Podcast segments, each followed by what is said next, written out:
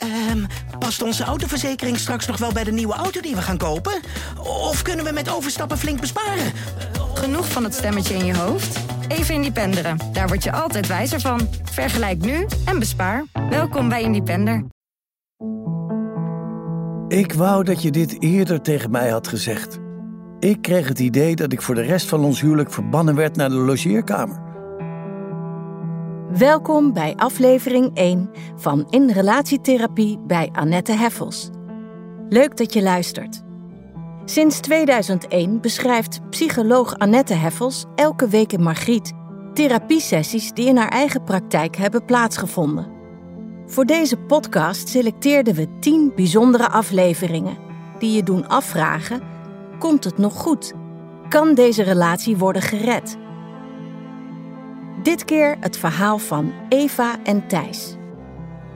Eva en Thijs zijn al lang samen, maar slapen tegenwoordig apart en er is nauwelijks nog fysiek contact.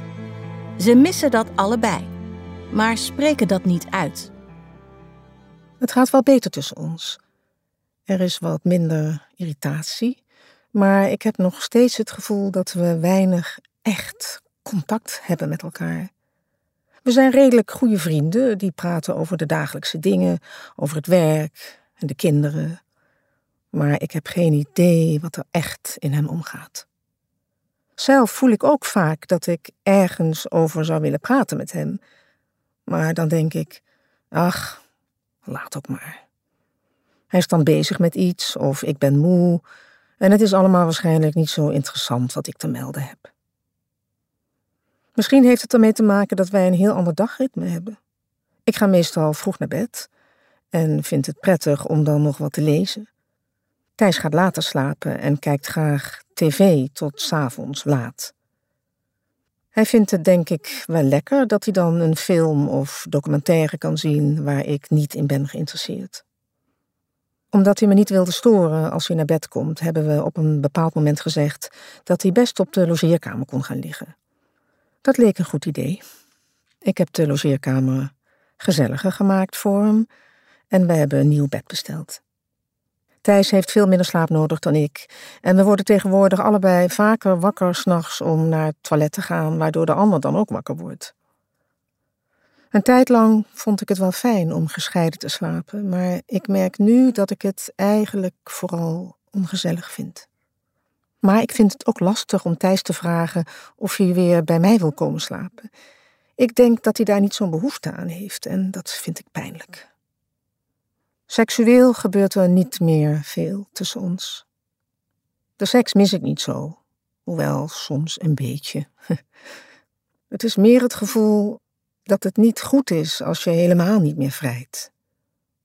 Ik vraag me vaak af of Thijs mij nog wel aantrekkelijk vindt.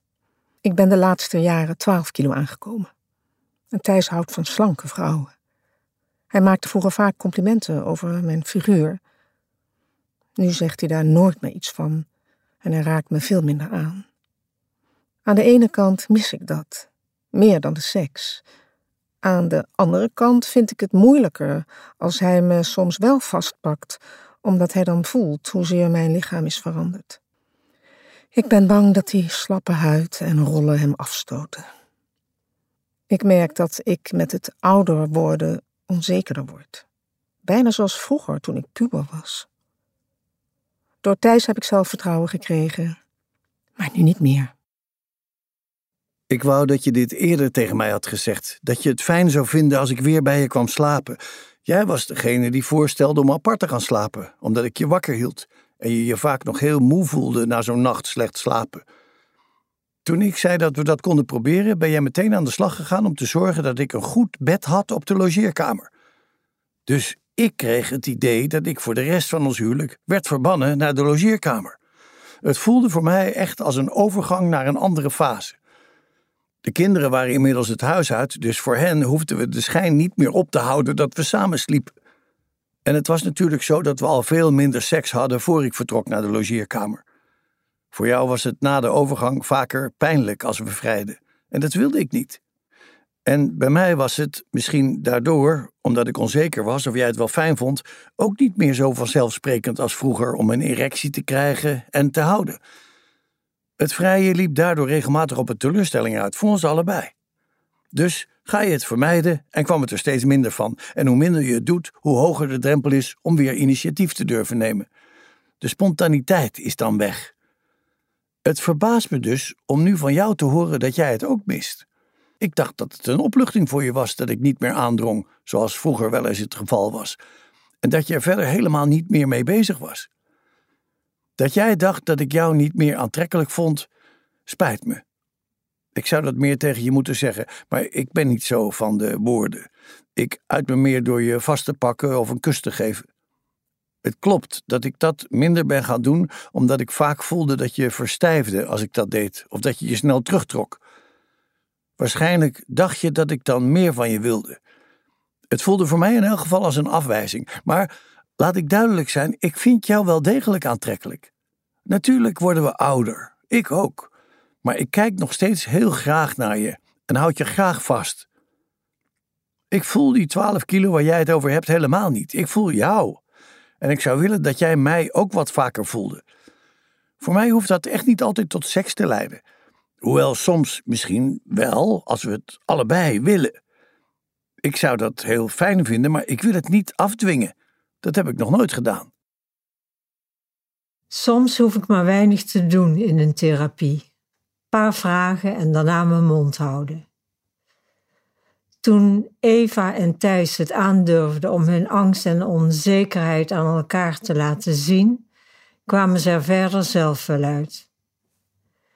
Duidelijk werd hoezeer ze hadden geleden door te denken dat ze wisten wat de ander dacht, terwijl dat niet zo bleek te zijn. Eva nam aan dat Thijs haar niet meer aantrekkelijk vond, want Waarom had hij zich anders laten verbannen naar de logeerkamer? Waarom had hij niet geprotesteerd en gezegd dat hij weer bij haar wilde slapen?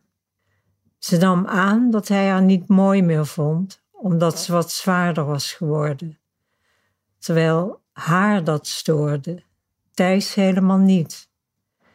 Thijs nam aan dat ze hem liever op de logeerkamer wilde houden omdat ze blij was van zijn avances op intiem gebied verlost te zijn. Die onterechte overtuigingen, die ze beiden eerst zelf bedacht hadden en daarna voor waar aannamen, maakten dat ze elkaar steeds meer uit de weg gingen. Omdat ze dit belangrijke onderwerp niet durfden te bespreken, voelden ze steeds meer afstand en misten ze elkaar. Behalve praten is intimiteit, waarbij ik niet alleen penis in vagina-seks bedoel, maar ook kussen, strelen en omhelzen, een belangrijke manier om de liefde te ervaren. Een omhelzing kan meer zeggen dan een urenlang moeilijk gesprek. Soms kunnen we verdwalen in woorden. Thijs en Eva vonden het, net als veel paren, moeilijk om hun wensen op seksueel gebied te uiten. Ondanks alle openheid over seks in de media blijft het lastig om tegen je geliefde te zeggen wat je fijn en niet fijn vindt bij het vrije. Het lijkt wel of dat allemaal vanzelf, spontaan goed moet gaan. Vaak is dat niet zo. De angst om hierover te praten heeft ermee te maken dat het zo'n gevoelig gebied is. Als iemand iets intiems met jou niet wil, kan dat voelen alsof hij jou niet wil. Het is een pijnlijke afwijzing op een kwetsbaar gebied. Je hebt daar niet de verdedigingsmuur die je met woorden makkelijker kan bouwen. Dus vermijd je zo'n pijnlijk gevoel van afwijzing. Je vermijdt door te zwijgen hierover. In het gesprek met elkaar hebben Thijs en Eva hun stilzwijgen doorbroken en hebben ze hun gedachten over zichzelf en elkaar getoetst. Ook hebben ze elkaar verteld wat ze op intiem gebied echt voelden en fijn vonden. Ze realiseerden zich dat ze dachten zichzelf en elkaar te beschermen door niet over deze gevoelige zaken te praten. Maar juist die bescherming schiep afstand. Ik zat erbij en keek ernaar hoe Eva en Thijs elkaar terugvonden. We hopen dat je met plezier hebt geluisterd. Meer relatietherapie-sessies horen? Abonneer je dan op deze podcast. In de volgende aflevering hoor je hoe Wendy wordt erg onzeker van de gevoelens die haar man heeft voor andere mannen. Vooral die ene, die hij maar niet wil opgeven.